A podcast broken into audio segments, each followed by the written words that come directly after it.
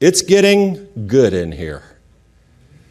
Starting to get some feedback.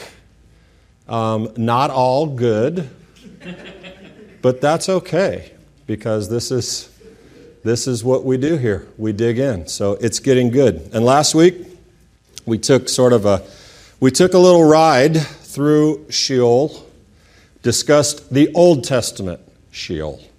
And remember, I'm saying Old and New Testament. It's not the preferred nomenclature, but I'm using it because it's easy. It's the Tanakh, which is the Old Testament, and the Apostolic Scriptures. That's the New, but that's just a lot of syllables. All right? So we discussed very clearly, based on Old Testament theology and understanding, that souls after death would go where? Sheol. But we also talked about an important or a significant departure of thought from the way the Old Testament talked about Sheol, as we began to see that it was simply the grave or the abode of the dead, but we saw an emergence of a new thought. And that thought was by those who were being persecuted and seeing bad things happen, the thought was there must be more. It can't just be drifting down into some shadowy existence forever, unhappy, dark shadows and shades. There must be more. There's got to be reward in the afterlife. When is the afterlife? It's immediately, it's afterlife. It's, it starts pretty quickly. And when you die, like right after you die, according to this widely held belief in the Second Temple period, which is Yeshua's period, that's the time when he was alive and working in the temple and teaching. According to that, there is a lot going on when your body dies. Okay? First and foremost, what's the, what's the tip top, most important consideration there is a resurrection. There is a resurrection. It is the fundamental belief in Jewish thought. If you don't believe in the resurrection, the, the Pharisees said, you're going to hell. Okay, that's how strongly they felt about this. There will be a resurrection. We pray it every day. Uh, we say it today on show every day. Michaye Hametim, who restores life to the dead. Okay, so that, that, that's something. But before the resurrection, before the resurrection, and there are a lot of different thoughts on this, and some feedback I've gotten is related to that, and it's all good. But something is happening until the resurrection. According to Josephus, Jewish historian, Pharisee, very well respected in the book The Antiquities of the Jews. Here's what Josephus says about the Pharisees and the belief. They, the Pharisees, also believe that souls have an immortal rigor in them and that under the earth there will be rewards and punishments according as they have lived virtuously or viciously in this life, and the latter are to be detained in an everlasting prison, but the former shall have power to revive and live again. That's an interesting consideration. That says right there that there's not a universal re- resurrection. That we begin right there to see something else emerging, which is called torment. We haven't really gotten to any of that yet. We haven't seen too much of that yet. But there's this idea here, Josephus says, that the righteous will resurrect, the unrighteous will not. They will stay. And what will be happening? It won't be fun. Now, these ideas actually, even though we don't find them very clearly in the, in the Old Testament, they come before the Pharisees. The Pharisees didn't make this up. First Enoch, a book I've referenced, Maccabees, Daniel, several books and ideas show this emerging thought about reward, punishment, afterlife, and even we begin to see some idea of torment. Now, according to the Pharisees, where will this reward and punishment be doled out? Where will this take place? Well, where does the Torah say it will take place? Where does the Tanakh say it will ta- take place? The prophets? In Sheol. In Sheol. I mean, that's what the Bible says. But reward and punishment, reward in Sheol? We, we didn't really see a lot of that. That sounds different than what the Old Testament says about that. And that is actually true. It sounds different that there's reward and punishment in Sheol because it is different. It is a different stream of thought than what we have looked at so far. Okay? But that's where we're headed today. And it will help us actually in something really important that we concluded last week with, Luke 22, he said to him, Truly I say to you, and we talked about the comma, truly I say to you, today you will be with me in paradise. Or some subscribe to, Truly I say to you, today you will be with me in paradise. But there's an interesting thing that happens before that. It's when the, when the criminal next to Yeshua says, Take me when you come into your kingdom. In other words, he's looking forward to the time when Yeshua is going to resurrect and do something down the road to do what? To establish the messianic kingdom in Israel. And he says, Remember me, let me come in. And Yeshua says, Today.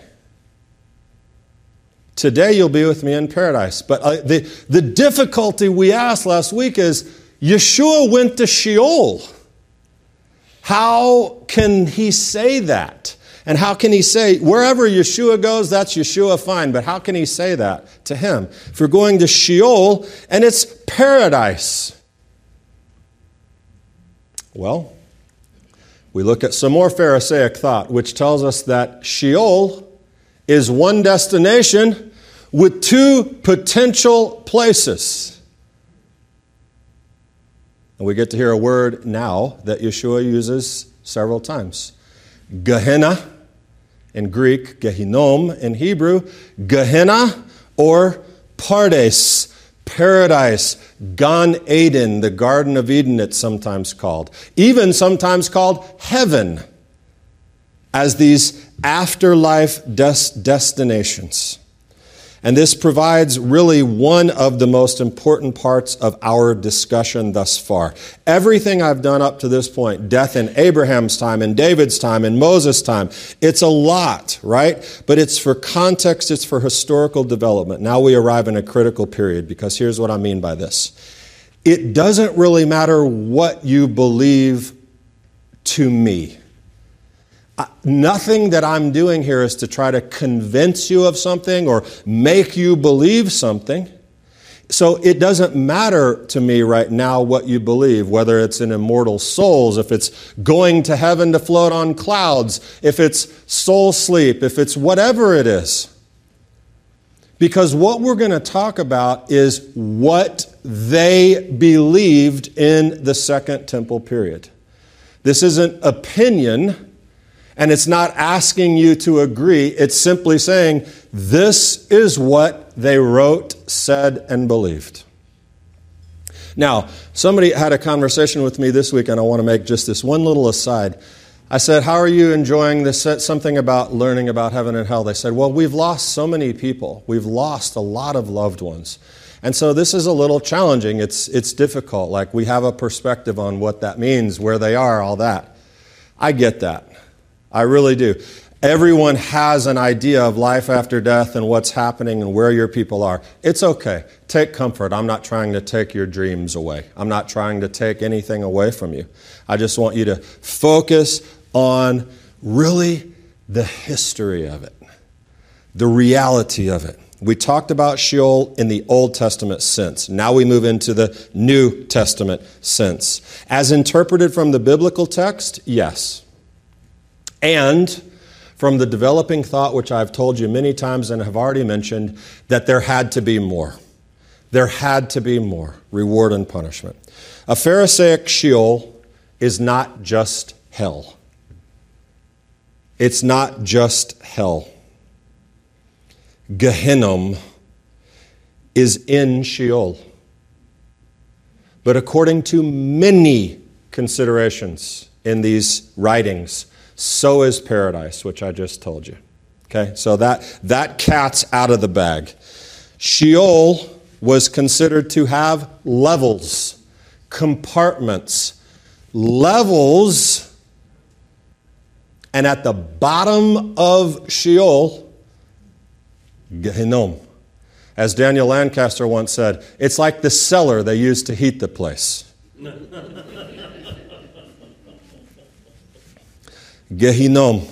Let me introduce the book of Enoch to you, which I've referenced already. I've said it. It's a very, very important book. It's in Jude. Jude has sections of the book of 1st Enoch quoted. Yeshua and the apostles were familiar with Enoch. It's absolutely represented in the early church fathers. Fragments are found among the Dead Sea Scrolls. This is not some crazy you know, found this under a rock in, you know, the Bronx or something, and now it's a biblical manuscript. This is, this is serious stuff. Chapter 22, Enoch, and it's not really Enoch. It's called pseudepigrapha. You know that word? It's written by someone who wants you to think it's Enoch saying it, but it was written way later. In the third or fourth century, probably, BCE, before Messiah. Chapter 22, in one of his tours, Enoch gets a, he gets a tour of Sheol. He gets to go and see this. And from here, and from there, he says in chapter 22, I went to another place, and he showed me in the west a large and high mountain, and a hard rock, and four beautiful places.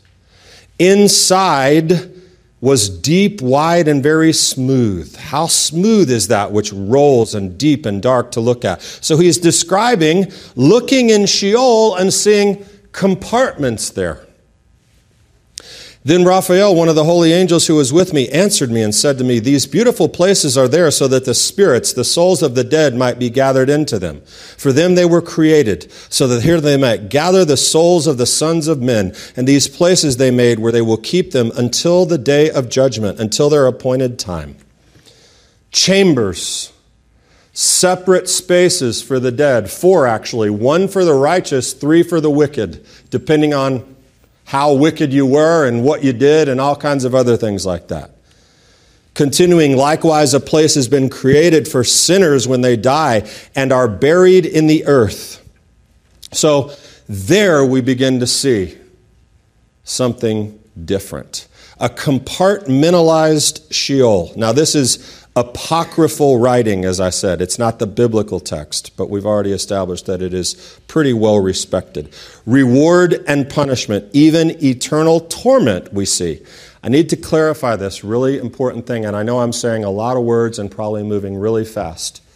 It's recorded if you have questions. You go back. This all moves into a category that we must describe as Jewish mythology.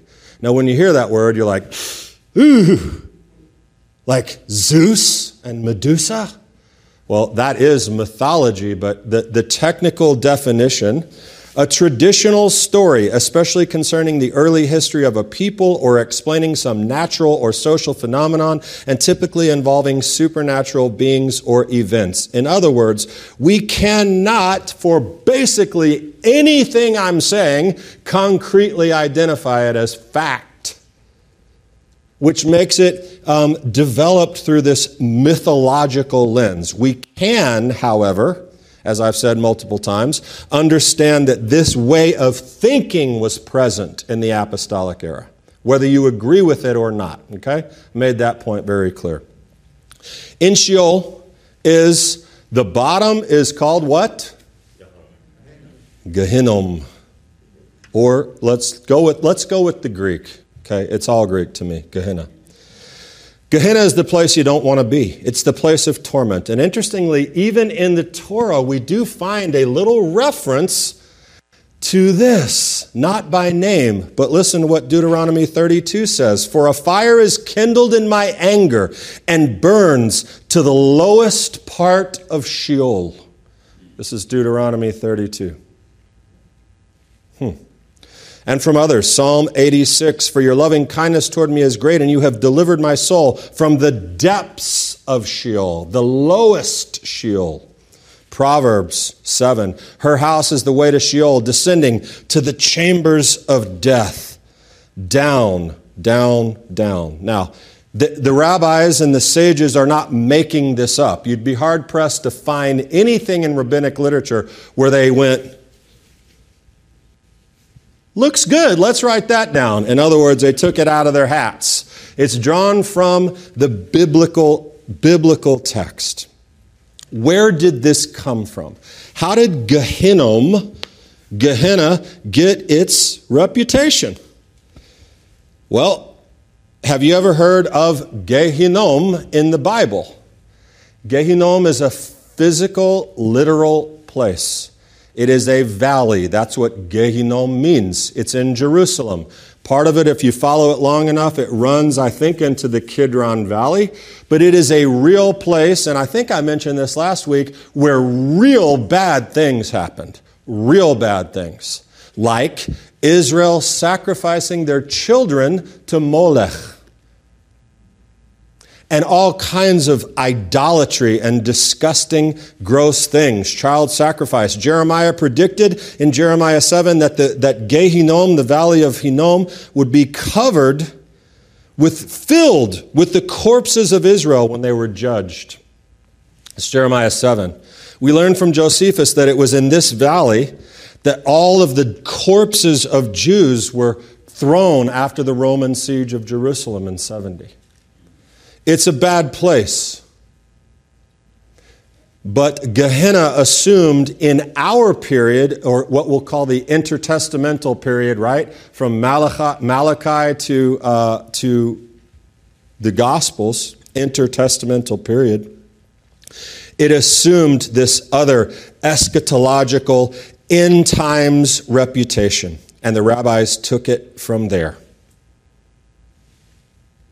But long before Yeshua, the place meant disgust. It meant corruption. It meant death. It meant decay. Now keep in mind, that's what it meant to Yeshua's audience.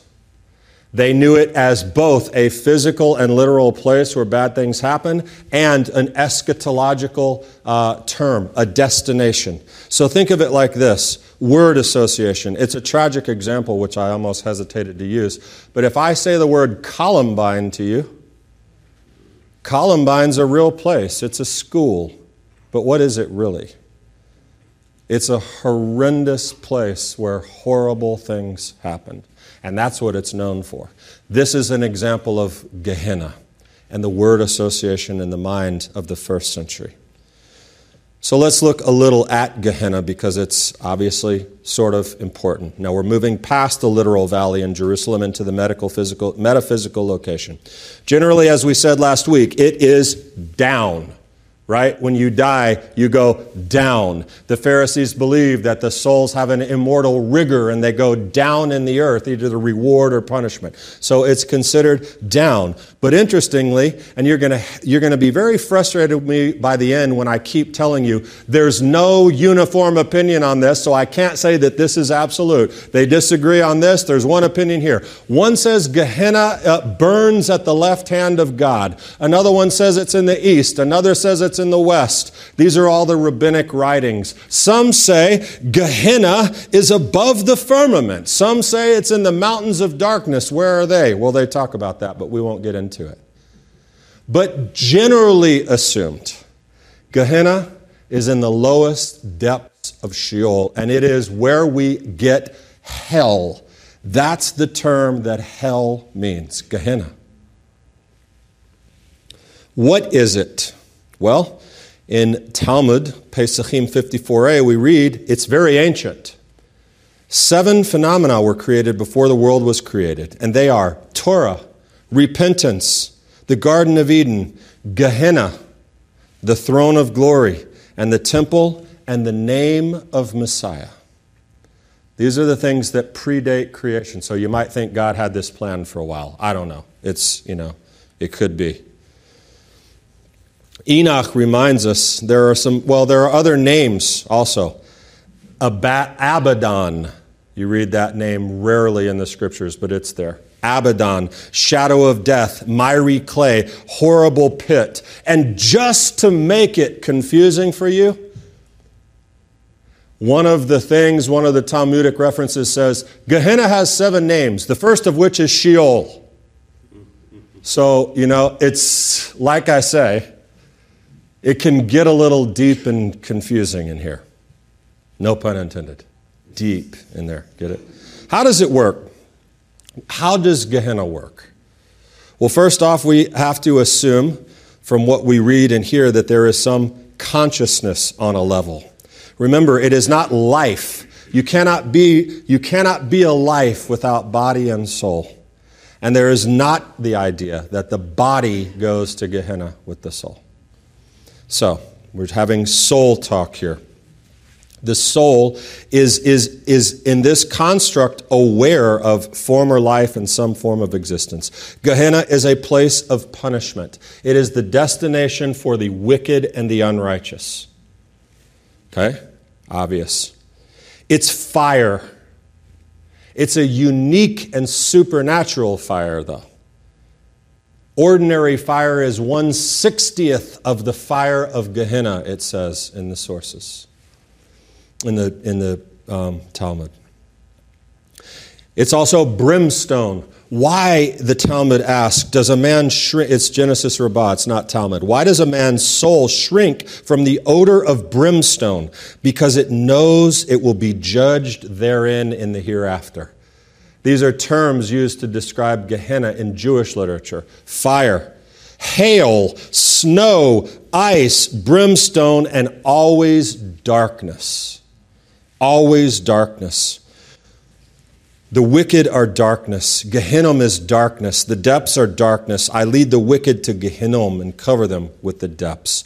It is a place of punishment, but hang tight. Also a place of purgation. Potentially a temporary place of purgation by the Jewish literature. Now, all of a sudden, everybody freaked out. That's Catholic. The Catholics, go, oh my gosh, we're getting into purgatory. It's the Roman Catholics in the synagogue. The Catholics came up with very little. They just took something Jewish and turned it into something else. That's not a slam, that's just how it worked. Purgatory is, is, is different, but it's sort of weaved from similar thread. But lest this be dismissed as some type of Jewish absurdity and satanic consideration or wishful thinking, add to the list of purifying in hell as an idea, purification and purgation, add to that list Origen. Origen was an absolute church father. It wasn't until the fifth council, I think, of Constantinople that Origen was dismissed as a heretic for having that way of thinking. So think about how far into it we are before they said, nope, that's wrong. Clement of Alexandria also looked at this as a, as a possibility. Origen didn't say, this is it, it's, purga- it's purgatory, it's purgatory but he, he entertained the thought. Gregory of Nyssa, also quite a pillar, a saint across many number of, of traditions Catholic, I think Lutheran, Episcopal. Does Lutheran have saints? I don't know. But anyway, this guy was a pretty good guy. He was a contributor to the Nicene Creed and all kinds of things. He absolutely felt that this was what hell did. We're going to talk a lot more about that eventually, not today. But Judaism got there first, long before any of these people were even alive. Rabbi Akiva, well, which he's actually writing when at least Origen's alive, the punishment of the wicked, Rabbi Akiva says, in Gehenna is for 12 months. All who descend to Gehinnom will ascend, except he who has intercourse with another man's wife, he who puts his fellow to shame in public, or he who calls his fellow by an opprobrious nickname. Opprobrious, that means bad. Now listen to that. That's interesting. That is one of the reasons it says why you'll descend to Gehenna, which should bring to mind something the Master said. Yeshua, remember when he said, Don't call your brother good for nothing? I'll read it to you because it's, it's really interesting to think about that. When I tell you these are concurrent thoughts, going on. I say to you that everyone who is angry with his brother shall be answerable to the court. Whoever says to his brother, Raca, you good for nothing, shall be answered to the Sanhedrin, to the Supreme Court. And whoever says, You fool, shall be guilty enough to go into the hell, as the King James says, the Gehenna of fire. Now, that actually gives that a little interesting context, doesn't it? Because I've always been confused. Oh my gosh, I've called a lot of people worse than fool. And this says I'm, I'm, I'm in big trouble. But in a certain sense, considering that gives it a new context. Yeshua is saying, you might not escape some purgation if you use this type of language toward people. I'm not saying that Yeshua thought hell was temporary or anything like that. We're not even getting into any of those thoughts right now. What I'm saying is, he says, if you do this kind of stuff, you might spend some time in Gehenna, player. Another person who does not go to Gehenna, one that suffered immensely in this world, need not suffer in Gehenna because his torment was here. Now think forward. Where do you go? Where does your mind go? Luke 16, Eleazar and the rich man. We'll talk about it. Not today. Kelly just mouthed my very words, not today. but in terms of the locus classicus the, on the subject is from Hillel and Shammai. Now, remember Hillel and Shammai. Remember when Hillel and Shammai are writing? Who's listening? Who's around? These are the two prominent schools of thought in the Second Temple period when Yeshua is around. It is considered that some of the study that Yeshua was engaged with at the temple as a young man, that there may have been Hillel and Shammai speaking or, or, not, or represented there. These guys are absolutely concurrent with the thought of Yeshua. Here's what it says the school of Shammai declared there are three classes with respect to the day of judgment the perfectly righteous, the completely wicked, and the average people. Those in the first class are forthwith inscribed and sealed for eternal life. Those in the second class are forthwith inscribed and sealed for Gehenna, no getting out. As it is said, many of them sleep in the dust of the earth shall wake, some to everlasting life, and some to shame and everlasting contempt. Those are the Daniel 12 people. Three categories. The third class, Shammai says, will descend, then ascend. As it is said, I will bring the third part through the fire, and I will refine them as silver is refined, and I will try them as gold is tried, and they shall call on my name, and I will hear them. Zechariah. This is Shammai talking about the three categories. One go right to paradise, one goes straight to hell and stays there. Another spends some time in Gehenna and comes out. Concerning them, Hannah said, The Lord killeth and maketh alive. He bringeth down the Sheol and he bringeth up. The school of Hillel, which was a little bit nicer, took it sort of a, a, a, in a little more palatable way. He is plenteous mercy. He inclines toward mercy, and concerning them, he goes on to say, But the sinners of Israel with their bodies and the sinners of the Gentiles with their bodies descend to Gehenna and are judged there for 12 months. That's what the school of Hillel said. Now, Hillel goes on to say there are also certain people who will not get out. That, that he says Sheol will be destroyed. We know that Sheol will be destroyed. Why is that? Because Revelation says it will. But Hillel agreed. Somehow, we don't really know those souls that are in eternal torment in Hillel's idea are going to be somewhere. Something bad's going to be happening to them, but they're not going to be in Sheol. But there is a departure, and it's very important that we need to pay attention to. And this has to do with eternal torment, eternal damnation, the word eternal. There is an apostolic theological departure that we must agree to because we are disciples.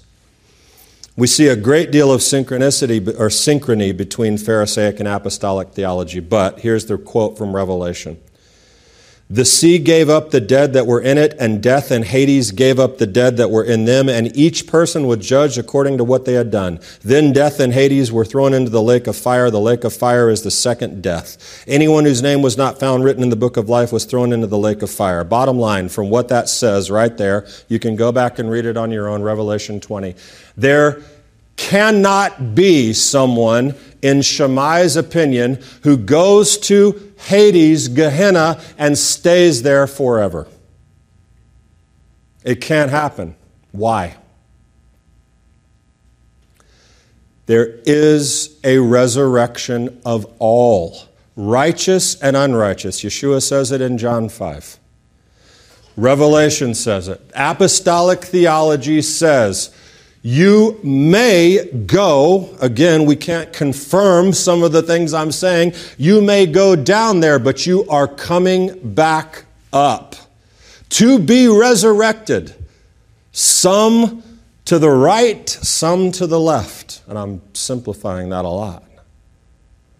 But apostolic theology does not allow for a entrance into a place of eternal torment when you die, never to get out.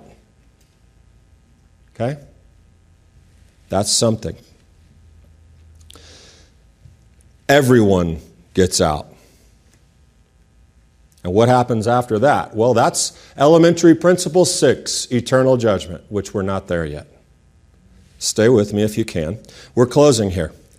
There's a last bit of important information on Gehenna, Sheol, paradise, afterlife. In Sheol, the depths of the earth, while we can't construct this consistent rabbinic theology, it is established in rabbinic theology that the righteous, in some way, whether immediately or after some time in Gehenna, they enter into paradise. And where is paradise? Well, it's in Sheol. Who's in paradise? Well, the righteous. How'd they get there? I have no idea. I'm as confused as. No.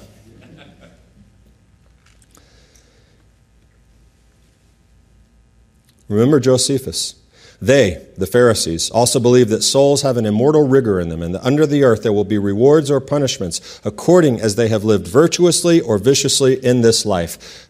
Pardes, the word, paradise, heaven, Gan Eden, most commonly, the place of the righteous after death.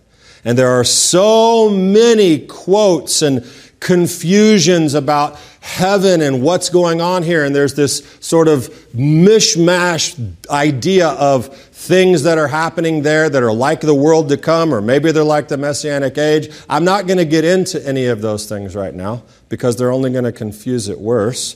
But the point is that you go there. The soul rests in the presence of God. Okay? And some other little tidbits that will prove valuable for us. The Talmud says that we are that you are led there. At a time when a righteous individual departs from the world, three contingents of ministering angels go out toward him. One says to him, Enter in peace. That would be cool. An angelic host into paradise. It says it. The New Testament says that too. Did you know it? It does. And there you will wait resurrection.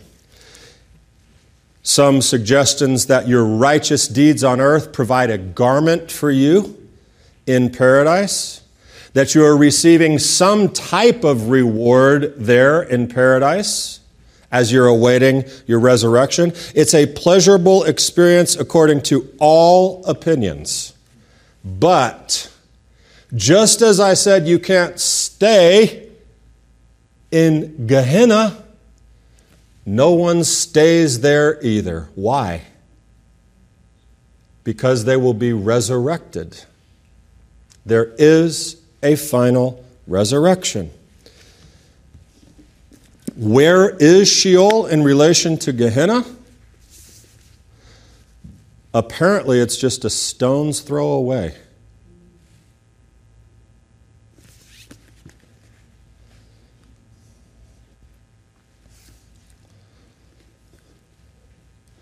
That is drawn from a text in Isaiah 66. And they shall go forth and look on the corpses of those who have transgressed against me, for their worm shall not die, and their fire shall not be quenched, and they shall be an abhorrence to all mankind. They shall go forth and look on the corpses of those who have transgressed against me. They explain that the corpses of those who rebelled referred to the souls of the damned in Gehenna. In those lower chambers of Sheol, the fire was not quenched, the worm did not die. Yeshua talks about this. In the geography of the afterlife, and here's the point that I want you to hear Gehenna lies just opposite paradise, but a great divide separates them. The souls of the righteous are able to peer across the chasm to see the souls of the wicked, and the souls of the wicked can look longingly upon the souls of the righteous in paradise. Right now, Luke 16 should be just flashing through your mind with the rich man and Eleazar. But here's what I want you to hear from Ecclesiastes Rabbah. Be as the onlookers of whom it is written in Isaiah 66 24. Then they will go forth and look on the corpses of the men who have transgressed against me. Do not be among those who are looked upon, of whom it is written, For their worm shall not die, their fire shall not be quenched, they'll be an abhorrence to mankind. God has made the one as well as the other. Gehenna and paradise, God has made, it says. That is Gehenna and the Garden of Eden. What is the distance between them? A handbreadth. Rabbi Yochanan said, A wall divides the two. The rabbis say they run parallel so that one is visible to the others. Remember the chambers in 1st Enoch when he looked down and saw the four chambers one for the righteous, three for the wicked. So, all of that, as I say, everything I'm doing in this series is building upon itself. We're all mo- that's how series work, actually. They're supposed to do that. Mine don't always. But this is taking us into the very, very important section that I've referenced several times the rich man and Eleazar in Luke 16. Because you'll just be simply dumbfounded. Conclusion of Sheol stuff, according to Jewish thought, and I promise you this is it. Again, this is what was taught. It doesn't really matter what you believe today. This is what was floating around. We have a soul. It is separated from the body at death. Every soul goes to Sheol, some to Gehenna, some to Gan Eden, some to reward, some to punishment. These are temporary places if we believe in the teaching of Yeshua and the apostles, because there will be a universal resurrection.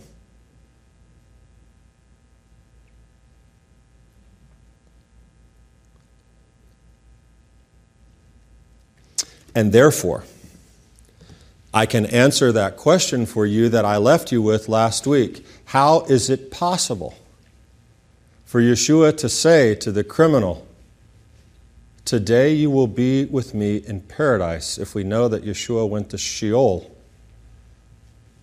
Do you understand now? That's the answer. Much more, much more on Yeshua and the afterlife and the rich man and wonderful Eleazar, whose name means God has helped. Shabbat Shalom.